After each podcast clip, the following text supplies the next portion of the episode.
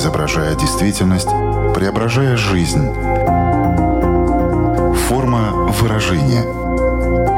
Программа о том, как мы проявляем себя в этом мире.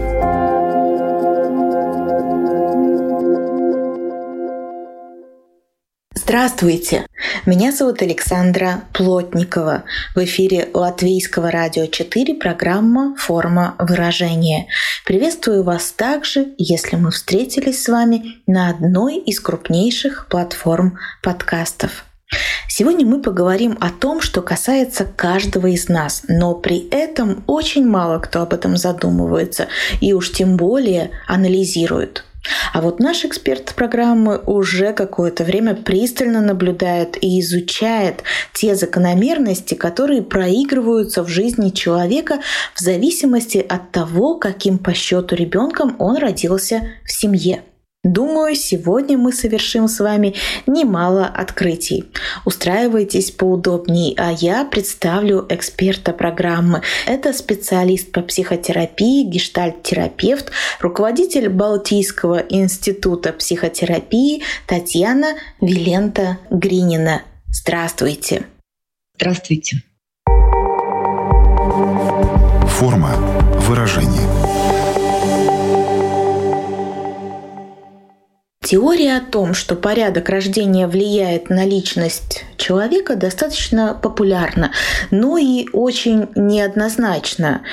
Одни ученые убеждены, что это играет решающую роль в характере ребенка, другие с этой теорией не согласны, утверждая, что основное значение имеет все-таки взаимосвязь между родителями и ребенком и воспитание, которое может быть индивидуальным для каждого из детей в семье. Татьяна, расскажите, пожалуйста, чуть больше о теории, которой мы сегодня будем придерживаться. Э, концепция сиблинговых позиций не новая. А ее родоначальником является Адлер, психолог психоаналитического направления. Он в свое время задумался о том, что именно порядок рождения детей в семье очень сильно влияет на то, каким образом личность во взрослом возрасте проявляется в социуме. Эти идеи были подхвачены другими исследователями и в свое время привнесены в теории, которые изучают взаимодействие людей в семье. И в частности, еще один автор, его тоже следует упомянуть, это Тоумен, который на основании вот этого адлерианского подхода разработал концепцию комплементарного, некомплементарного брака вокруг именно этих концепций. И строится размышления, рассуждения, которыми сегодня будем делиться с вами порядка 10 лет а моим фокусом наблюдения является именно эта тема, поскольку я работаю парным психотерапевтом и тренером учебных программ. И, соответственно, многие факты, да, которыми я буду делиться, они скорее являются результатом достаточно, ну, можно сказать, многолетних наблюдений моих практических. То, что повторяемо, то, что практически всегда работает на уровне таком консультативном, да, то, что помогает сориентироваться людям внутри себя, внутри их взаимоотношений. Но вместе с тем а, я хочу оговориться, что это все равно теория. Это значит, что она создается для того, чтобы среднестатистические какие-то характеристики выявлять. И, безусловно, всегда есть факторы индивидуального развития. Когда люди приходят в психотерапию, задача психотерапевта как раз очень подробно изучить историю жизни, историю взаимоотношений конкретного человека и увидеть нюансы. Но даже помимо этих нюансов, все равно, на мой взгляд, все равно есть тенденции, которые а, очень ярко прослеживаются и являются основой таких глубинных переживаний, глубинных потребностей людей, которые они несут в свои взаимоотношения и, безусловно, этим влияют на качество отношений, на их а, переживание удовлетворенности браком и так далее. Прежде чем мы начнем более детально разбирать эту тему, я бы хотела, чтобы вы объяснили, почему вы выбрали именно ее, почему она показалась вам наиболее важной сейчас. Знаете, есть две причины. Первая очень-очень практическая причина, потому что я очень часто а, на своих занятиях со студентами и даже в своей профессиональной терапевтической практике слышу, почему нам раньше про это никто не говорил. Возможно, какие-то трудные моменты помогло бы а, смягчить, подготовиться к ним или вообще обойтись. Поэтому действительно это в каком-то смысле такая достаточно простая информация просветительского плана, да, которая ну, может познакомить с какими-то базовыми, простыми вещами, которые даже не профессионал, обычный человек, если вот логику этих размышлений сегодняшних поймет, он сможет лучше осознавать, лучше понимать, понимать свое поведение в отношениях и то, каким образом другой человек а, ведет себя и почему он так себя ведет.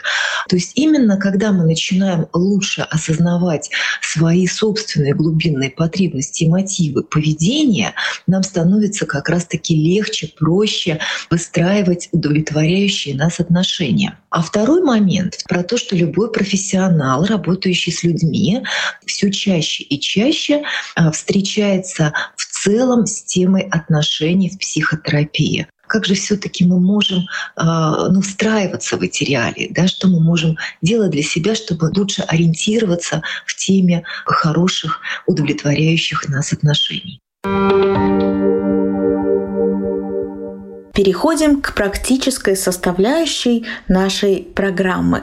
Что характерно для первенца старшего ребенка в семье, какие у него черты и потребности, которые в том числе проявляются в отношениях. Да, первенец — это старший ребенок. Они какое-то время растут одни, поэтому им знакомы переживания единственных детей. И поэтому они будут достаточно ну, чувствительны к потребностям единственных. Но они в какой-то момент этот статус теряют. Я его называю таким нарциссическим падением, лишение вот этого такого статуса единственного уникального ребенка, оно само по себе является одним из ключевых переживаний внутреннего мира старших детей, да, который выражается вот в этом вообще-то стремлении вернуться к этой позиции особенного, да, завоевать эту любовь. И вот смотрите, слово «завоевать», оно становится здесь очень важным. И старшие дети действительно очень часто завоевывают, заслуживают, заслуживают. Они такие очень ну, чувствительные к потребностям родителей и к тому, как через удовлетворение потребностей родителей снова получить вот это внимание, снова получить к себе какое-то особое отношение, особую любовь. Что из характеристик? Безусловно, они очень ответственные. Да? Старшие умеют заботиться. А старшие бывают очень часто сильнее, чем младшие, привязаны к семье, они вот несут в себе какие-то семейные сценарии. Они могут касаться да, и выбора профессии, количества детей в семье и времени, когда нужно создавать брак. Ну, что выражается в меньшей свободе в жизни очень-очень яркая черта старших детей, которую они не совсем осознают. Старшие дети не умеют отдыхать. Самая большая проблема старшего ребенка — это как расслабиться. Это то, что нужно развивать в себе, да, если вот как-то стремиться к какому-то такому гармоничному существованию, потому что э, старшие дети трудоголики, они перерабатывают, они берут на себя много нагрузки и в работе, и в семье. Это выглядит так, что вот выбора нет. Но на самом деле вот забрать это у старшего практически невозможно, потому что каждый старший внутри убежден, что лучше, чем он, не сделает никто. И вот это его ловушка внутренняя. И, в общем-то, вот этот вот эффект такой перегорания — это проблема старшего ребенка. Следующий момент, который нам важно сразу а, разъяснить, что порядок рождения и вот эта сиблинговая позиция связана еще и с разницей в возрасте. Так вот, если мы берем, например, семью из двух детей, позиция старшего и младшего ребенка, она будет вот соответствовать этому названию, если разница между ними не больше 7 лет. Если эта разница больше 7 лет, то позиции детей в такой семье будут иметь больше тенденций к единственному ребенку, потому что черты личности, обусловленные сиблинговой позицией, они закладываются как результат удовлетворения значимых базовых потребностей ребенка в контакте с мамой или с человеком, который вот эту материнскую функцию выполняет. до 7 лет — это тот период, когда развитие ребенка вообще обусловлено очень сильно именно взаимоотношениями в семье. А дальше уже период социализации, включается школа, и родители перестают играть столь важную роль, и история меняется. Единственный ребенок в семье тоже, по сути, старший. Наверняка многое в таком случае совпадает. Но в чем отличие этих позиций? Смотрите, единственный, он единственный, да, он вот царь, и этим царем остается в своей семье. Точно так же, как и старшие, единственные дети очень ответственные. Как раз-таки самые большие перфекционисты — это единственные дети. Вот им надо, чтобы вот было все на высоте, им надо, чтобы они были лучше всех оно как бы внутри. А, есть это ощущение, что я лучше всех, но его нужно все время подтверждать, да, и, соответственно, если оно не подтверждается, если в каких-то ситуациях единственные дети проигрывают, то они болезненнее всех переживают проигрыши. Понимаете, старший уже один раз проиграл да, уже родился младший, и он уже пережил вот эту ситуацию, уже имеет вот этот вот опыт внутренний, как справляться с падениями, да, а вот у единственного этого в опыте нет. И поэтому единственные дети либо очень избегают вот таких ситуаций, где они могут оказаться в сравнении. Или вот если они еще раз, если они проигрывают, для них это очень болезненно.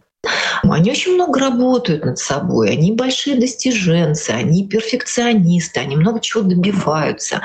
Им еще тяжелее, чем а, старшим детям отклониться от семейных сценариев. Они самые привязанные к родительским семьям. Да? Единственное, дети убеждены, что конфеты никогда не заканчиваются, да, что все конфеты их.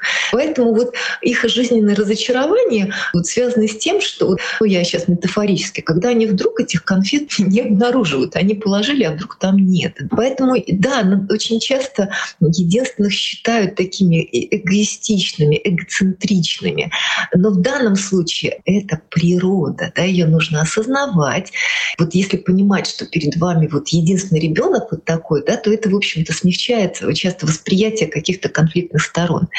Единственные дети — это единственные, кто не умеет конкурировать. Они понимают, что кто-то может быть лучше, хуже, они могут испытывать чувство зависти, которое движет в конкуренции, да, но они не понимают, как конкурировать. И, как правило, когда создается ситуация конкуренции, они отступают. То есть они вот в этом вопросе они проиграют и старшему, и младшему, потому что ну, не наработано. Да? У них просто, просто не с кем было конкурировать за любовь мамы. Да? Эта любовь принадлежала, эти конфеты принадлежали только ему. Да? И это, конечно, накладывает свой отпечаток на то, как единственные ведут себя в социуме. Да? Они эффективнее в какой-то индивидуальной такой творческой работе, где они могут сами по себе проявиться, не имея такого не непосредственного сравнения и конкуренции с другими людьми, это надо учитывать, да, в том числе, чтобы ну, выбирать э, для себя действительно адекватный путь э, саморазвития. Самое важное, про что вот так же, как со старшими, всегда важно поговорить про выгорание, да, и про то, что вот нужно понимать это как э, особенность позиции, вообще как неумение по-другому жить, то с единственными очень важно проговорить такую черту, которая настолько единственным кажется нормальной, что они даже, как правило, вообще не догадываются, что кто-то думает по-другому. Так вот, единственным детям необходимо, жизненно необходимо свое автономное пространство. Переходим к позиции младшего ребенка и потом вернемся к среднему. На что в данном случае важно обратить внимание? Младшие они так не торопятся, младшие вообще всегда не торопятся. Те, кто опаздывает, да, кому вот эта пунктуальность вообще не очень ведома, да, в отличие от старших, которые скорее вот в большинстве своем будут пунктуальны, будут очень вот прям переживать про всякие такие вот нарушения правил, то младшие вот не страдают этим недугом.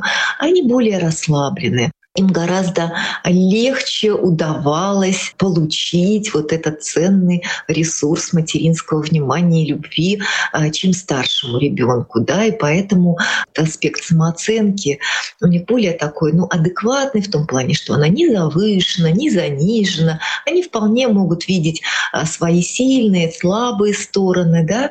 Младшие очень хорошо умеют расслабляться и отдыхать. Младший знает, чего он хочет. Трудная тема для младших — это вот как раз тема ответственности. То, что им не нравится, то, что они стараются избегать. Вот старшие ответственные, но при этом старшие очень умеют делегировать. Поэтому у старших обычно хорошие руководители. Вообще старшие, они великие контролеры, им это несложно. Они даже и в любви, они эту любовь также проявляют тем, что они контролируют. Да? Единственные дети обычно, им если поручаешь, они будут делать. А младший — это тот, который сделает вид, что не услышал. Или скажет, что да-да-да, сделаю, вот сделаю когда-нибудь, и будет откладывать до последнего. А что еще? Самые конкурентоспособные — это младшие. В общем-то, все равно, какими средствами. Им важно достичь своей цели. У них как бы вот этих инструментов больше, они гибче. И за счет этого они бывают успешнее всех остальных. Младшие — великие манипуляторы это тоже добавляет им стратегий жизненных. Они чувствуют, умеют, они знают, как получить то, что им хочется, и получают. Ну и можно добавить сюда еще, что они достаточно творческие могут быть, они менее привязаны к семье, они легче сепарируются, выбирают какие-то более нестандартные сценарии развития своего жизненного. Вот это характеристики младшего. А теперь пора проанализировать особенности среднего ребенка.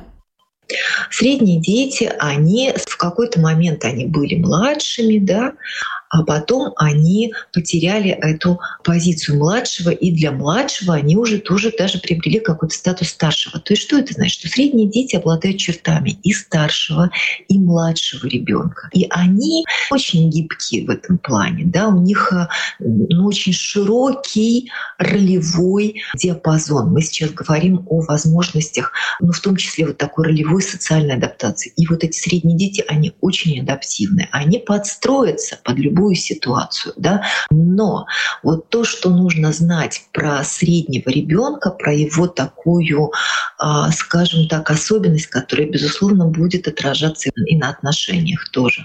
Лучше всего про комплекс неполноценности понимают средние дети да, не старший, не младший. Вот эта вот позиция, про которую, ну, как будто бы забывали больше в семье, потому что есть какое-то более четкое отношение к старшим, ожидание от старших, более какое-то ясное отношение к младшему. А вот средний, он как будто бы теряется, да, у него менее ярко очерченная идентичность, и поэтому средние дети в большей степени, чем какие бы то ни было, задают себе вопрос, кто же я, какой какой я попытка вот найти свою индивидуальность, выразить свою индивидуальность. Это глубинная, ведущая жизненная тенденция среднего ребенка. Поэтому часто они достаточно поздно приходят к какому-то такому уже проявлению яркому себя в профессии. Иногда могут действительно долго созревать для браков, да, они долго выбирают. Они выбирают, смотрите, для того, чтобы отличить отличиться, выделиться в своей семье. Они часто выбирают какие-то э, специфические профессии, чтобы, ну, с одной стороны, вот эту свою уникальность подчеркнуть, а с другой стороны, даже вот этот выбор профессии, через который средний ребенок может оказаться таким ну, практически э, гадким утенком в семье, то есть непонятым, не поддержанным даже в чем-то, да, это на самом деле очень сильно совпадает с внутренними переживаниями среднего ребенка, что я какой-то не такой, ну и так далее. Поэтому это и очень специфическая судьба, да, в которой еще раз важно найти свой путь, важно проявить свою индивидуальность, важно, чтобы эта индивидуальность в конечном итоге была замечена, оценена внутри вот этих важных близких отношений. Э, средние дети готовы многое простить, со многим смириться, подо многое подстроиться в отношениях со своим партнером в обмен на признание вот этой индивидуальности, того, что ты особенный, да, я это вижу в тебе. Вот эта глубинная потребность э, очень важная. Форма выражения. старший, средний, младший и единственный. Мы обсудили все эти позиции. Следующий вопрос как порядок рождения в семье влияет на характер взаимоотношений в браке. Кому с кем будет наиболее комфортно, а кому наоборот придется часто попадать в конфликтные ситуации и почему? Встречаются два человека, создают пару начинают отношения. Каждый из них является носителем какой-то сиблинговой позиции. И а, в данном случае, когда мы сейчас будем описывать брак, мы будем прежде всего говорить про ролевое взаимодействие. Просто коснемся вот этих глубинных потребностей. Да, это тоже прежде всего то, что я скорее наблюдаю в работе, да, то, что я а, вот уже накопила как некоторый такой багаж свой профессиональный. Итак, смотрите, Какие у нас есть варианты? У нас есть вариант комплементарного брака, некомплементарного брака и метакомплементарного брака. Комплементарный брак то есть, ну, такой соответствующий, да. И кто у нас долго друг на дружке тренировался выживать друг с другом? Это старшие и младшие, правильно? Вот то, что мы из семьи берем. Если вот я старшая, у меня есть младший, то, то я там, ну, лет, не знаю, 15 тренировалась с этим младшим жить. И по идее я уже как-то знаю, как это делать. И когда я нахожу себе в партнера такого же младшего, то есть брак старшего с младшим считается комплементарным браком, потому что вот эти ролевые модели, наработанные в семье, будут наиболее созвучны. Это значит, что в таком таком браке на уровне распределения ролей будет меньше всего вопросов. Потому что старший ответственный, и ему важно вообще вот чувствовать себя главным, ответственным и так далее. Младший вообще с этим ни разу не будет спорить, ему будет отлично, когда старший будет чего-то там решать. Старшему нравится контролировать, управлять, младший вообще никак болезненно это не воспринимает, для него контроль не является унижением, как, например, для другого старшего. Да, да ради бога, главное отвечать да, и говори, что делать. Я смотрю смотрите, я сейчас, конечно, утрирую да, какие-то вещи. Это ну, не выглядит так банально, но я специально ну, говорю таким языком, чтобы вот эту ну, некоторую суть вам лучше показать. Младшие вполне себе легкие э, на подъем и умеют, как ему уже выяснили, отдыхать. Старшие как раз вот в этом вопросе могут легко довериться младшему. В таком браке люди достаточно легко договариваются. Это про сильные стороны этого брака. Да? Что является трудностью этого брака? Это отсутствие взаимопонимания. По сути, это очень разные люди. И, например, вот какие частые конфликты. Старший много на себя берет и, собственно говоря, склонен к тому, чтобы выгорать, переутомляться, уставать и так далее. Что же надо старшему, да, когда он вот так много вкладывается? Чего же старшие чаще всего хотят? Да, какие чаще вот ответы я слышу от старших? Это ну как? Ну, чтобы, например, потом меня освободили вот от всех этих вот обязательств и дали возможность тоже отдохнуть. Это типичный ответ старшего, что на самом деле, как правило, если предложить это проиграть, не получится. Да, если даже отдохнуть, то это вот нужно создать определенные условия, чтобы он мог отдохнуть. Во-вторых, старший делает работу, которую он умеет делать. И, как правило, да, вот то место, в котором ну, можно поддержать старшего, это какие-то слова признания, благодарности, подтверждение ценности того, что делает старший. Обо что спотыкаются люди в таких браках? Что младший, который вообще не привык так перегружаться и который никогда бы в жизни не принял а, на себя такую нагрузку, которую принимает старший, вообще в этом месте оказывается, ну, как бы сказать, глух. Он типа, ну это же ты же сам решил, или ты же сама так захотела. Я же вообще от тебя этого не жду обычно. Я тебе наоборот говорю, да зачем ты так напрягаешься? Давай мы вообще не будем так делать. И все. И в этом месте конфликт. Старший, который очень сильно старается и очень много чего-то делает для семьи. В первую очередь, вместо того, чтобы, собственно говоря, получить вот эту медальку, да, он получает ровно обратно. Он получает обесценивание. Типа, ну зачем ты все это делаешь? Никто же тебя об этом не просит. И младший в этом месте абсолютно искренен, потому что он действительно от старшего этого не ждет. Но это место не встречи, да, и тогда очень важно, чтобы два человека ну, немножко лучше поняли друг друга, да, поняли и увидели, что в этой коммуникации, где не происходит контакта, да, каждый из них отстаивает какую-то свою реальность, да, и, в общем, так и должно быть. Конечно, мы должны отстаивать и понимать свою реальность, но в браке нам еще как-то с этим надо уживаться. И вообще-то эти потребности-то обращены все таки друг к другу. И действительно, старшим очень важно понимать, что за такой перегрузкой, да, которую они периодически создают в своей жизни, на самом деле нет объективной необходимости да, есть их стремление получать одобрение, есть их стремление чувствовать себя любимыми. Они по-другому, к сожалению, очень часто не умеют себя почувствовать нужными или любимыми, если они не делают так много. Да, и, конечно же, брак с младшим их как раз-таки, может быть, а, со временем будет учить немножко расслабляться, искать другие способы а, чувствовать любовь, получать любовь. Да? Но это через тернии к звездам. Перед этим много всяких вот этих конфликтов, разочарований, ощущение, что я так много делаю, а ты меня не ценишь и так далее.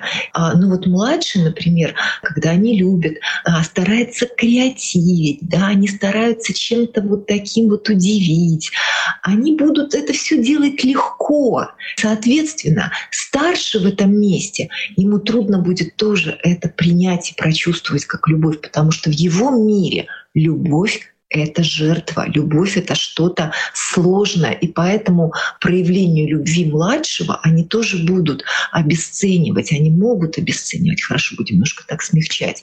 И вот это вот место про любовь, оно часто становится вот таким недопонятым. Да? И поэтому вот это ощущение, что а, как бы вроде бы у нас все хорошо, да, мы отлично ладим, но вот этого вот, ну как будто глубинного чувства, вот этого ощущения, что меня действительно понимают, и меня действительно ценят в этих отношениях, может не хватать ни старшему, ни младшему. Вы знаете, когда люди начинают вот это вот видеть, проговаривать, вдыхают, у них появляется какой-то новый язык, вообще говорить о себе, говорить об отношениях, когда вдруг они понимают, что, может быть, правда, дело не в том, что мы такие мы ужасные люди, да, вот просто мы очень разные. С этого момента можно начать по-другому э, относиться друг к другу и к себе тоже. Это мы поговорили про комплементарный брак. Сейчас поговорим про некомплементарный брак. Некомплементарный — это брак, в котором сиблинговые позиции совпадают.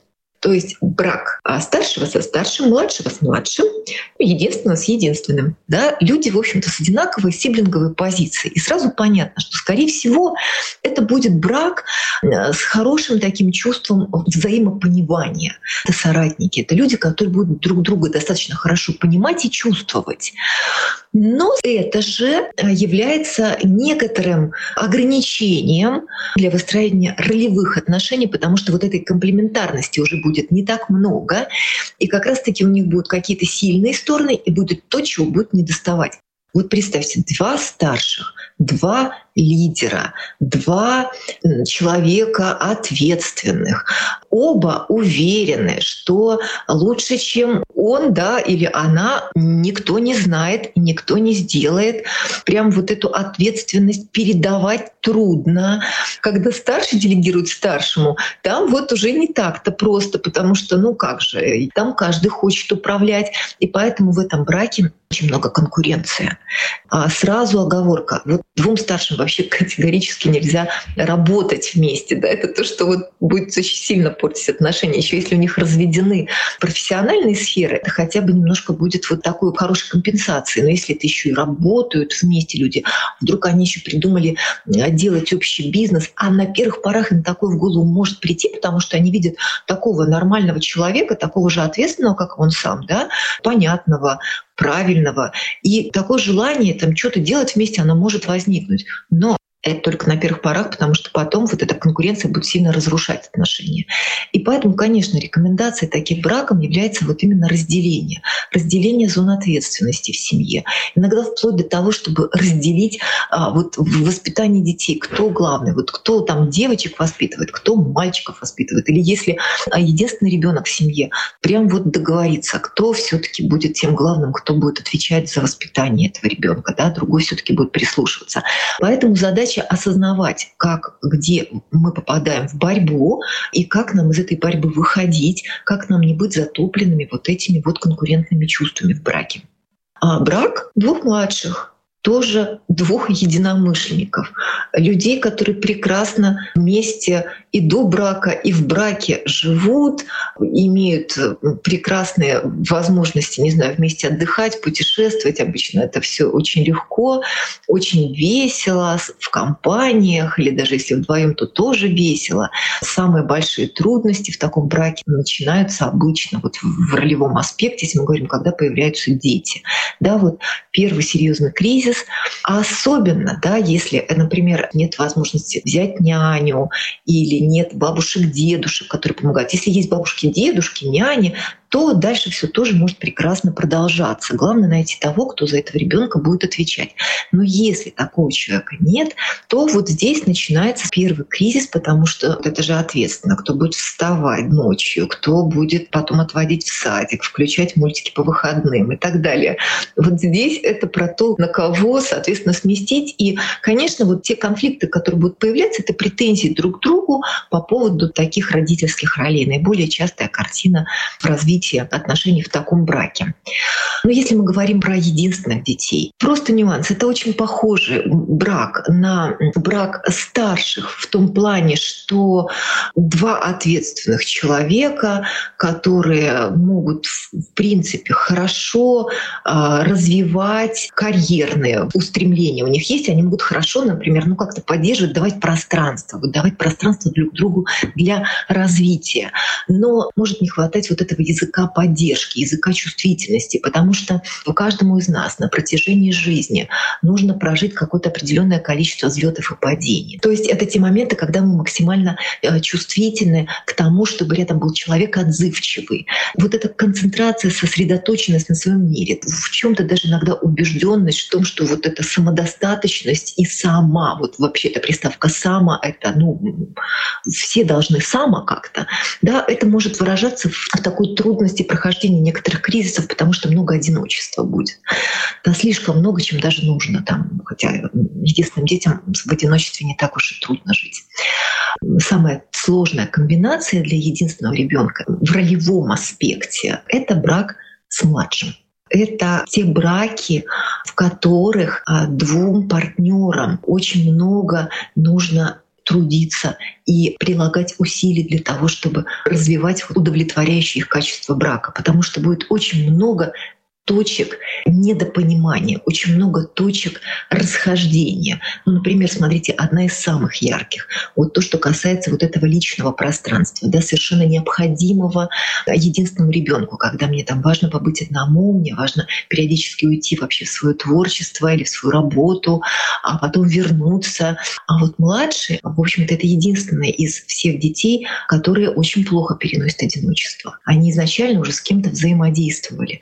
Вообще трудом понимают, как это быть одному, они не очень любят это состояние, они всегда стремятся быть в компании, быть с кем-то. И, соответственно, вот эту вот потребность в уединении э, единственного младшие могут воспринимать как как раз таки вот отвержение, как то, что я не интересен, меня не любят. Если время проводит с кем-то другим, то меня не любят. И вообще, как младший ребенок чувствует любовь к себе, как раз через желание проводить с ним время. То есть это те взрослые, которым важно будет, если они любят кататься на велосипеде, чтобы партнер вместе с ними катался на велосипеде. Если они любят боулинг играть, значит в боулинг.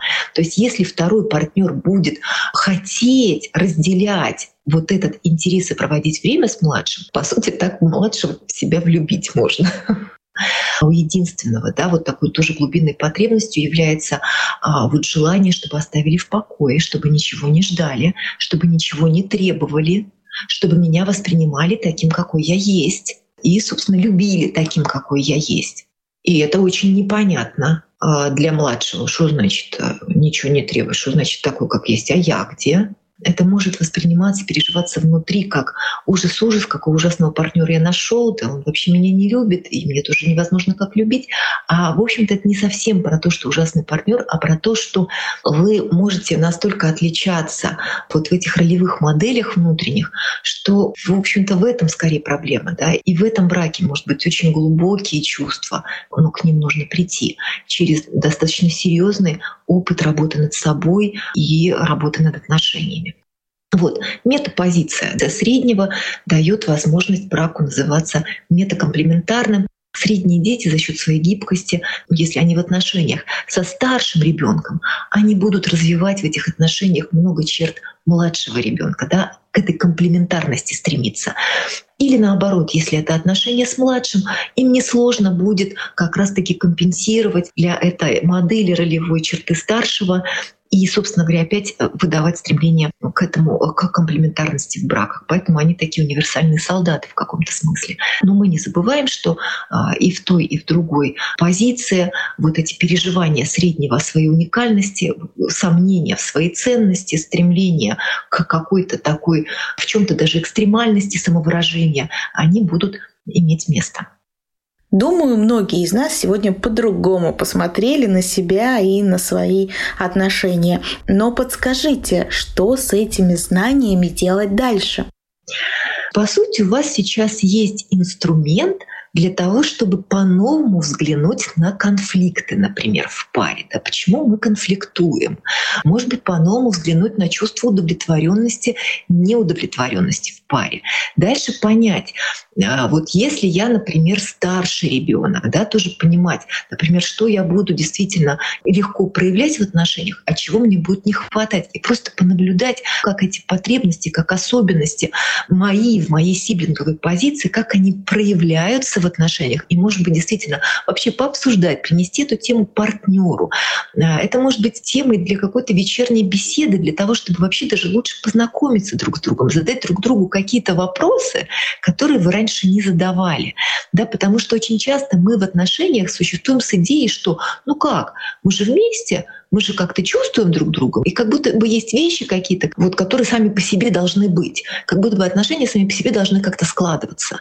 А нет, на самом деле вот очень важно вот сохранять все время интерес к друг другу, спросить, а как у тебя это было в семье, а смотри, а как это сейчас между нами, а что мы можем сделать, вот если, например, я младший, вот, а мне нужно, чтобы ты со мной время проводил, а мне вот это так важно, как мы можем в этом месте по-другому договориться, или как я старшая могу например, не злиться на своего партнера младшего, да, от того, что он там мне не помогает, а вообще задуматься о том, что, ну и правда, я вот что-то так много беру, да, что на самом деле я ведь какого-то признания хочу. Я хочу вот а, научиться чувствовать себя любимой, может быть, как-то по-другому.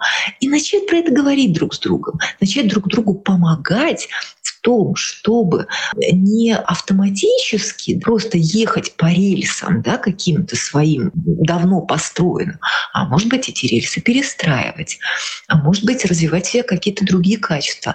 И самое главное, через эти знания научиться больше ценить своего партнера, научиться лучше, больше замечать, что же он все-таки привносит в семью и точно так же научиться больше видеть и ценить себя.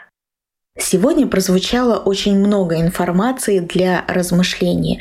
Если вам захотелось разобраться в этой теме подробнее, но самостоятельно не получается, то помните, что вы всегда можете обратиться за поддержкой к специалисту или даже пойти учиться и стать таким специалистом. Насколько я понимаю, в вашем институте, Татьяна, сейчас как раз ведется новый набор студентов, верно? Да, совершенно верно. У нас вот а, сейчас открыт набор в новую группу по гештальт-терапии. Поэтому, да, может быть, кому-то будет интересно, кого-то заинтересовали эти новые знания, и вы захотите а, дальше продолжать их получать где-то. Между тем, наша программа подходит к концу. Напомню, что сегодня вместе с нами была специалист по психотерапии, гештальт-терапевт, руководитель Балтийского института психотерапии Татьяна Вилента Гринина. Большое спасибо за этот интересный и полезный разговор.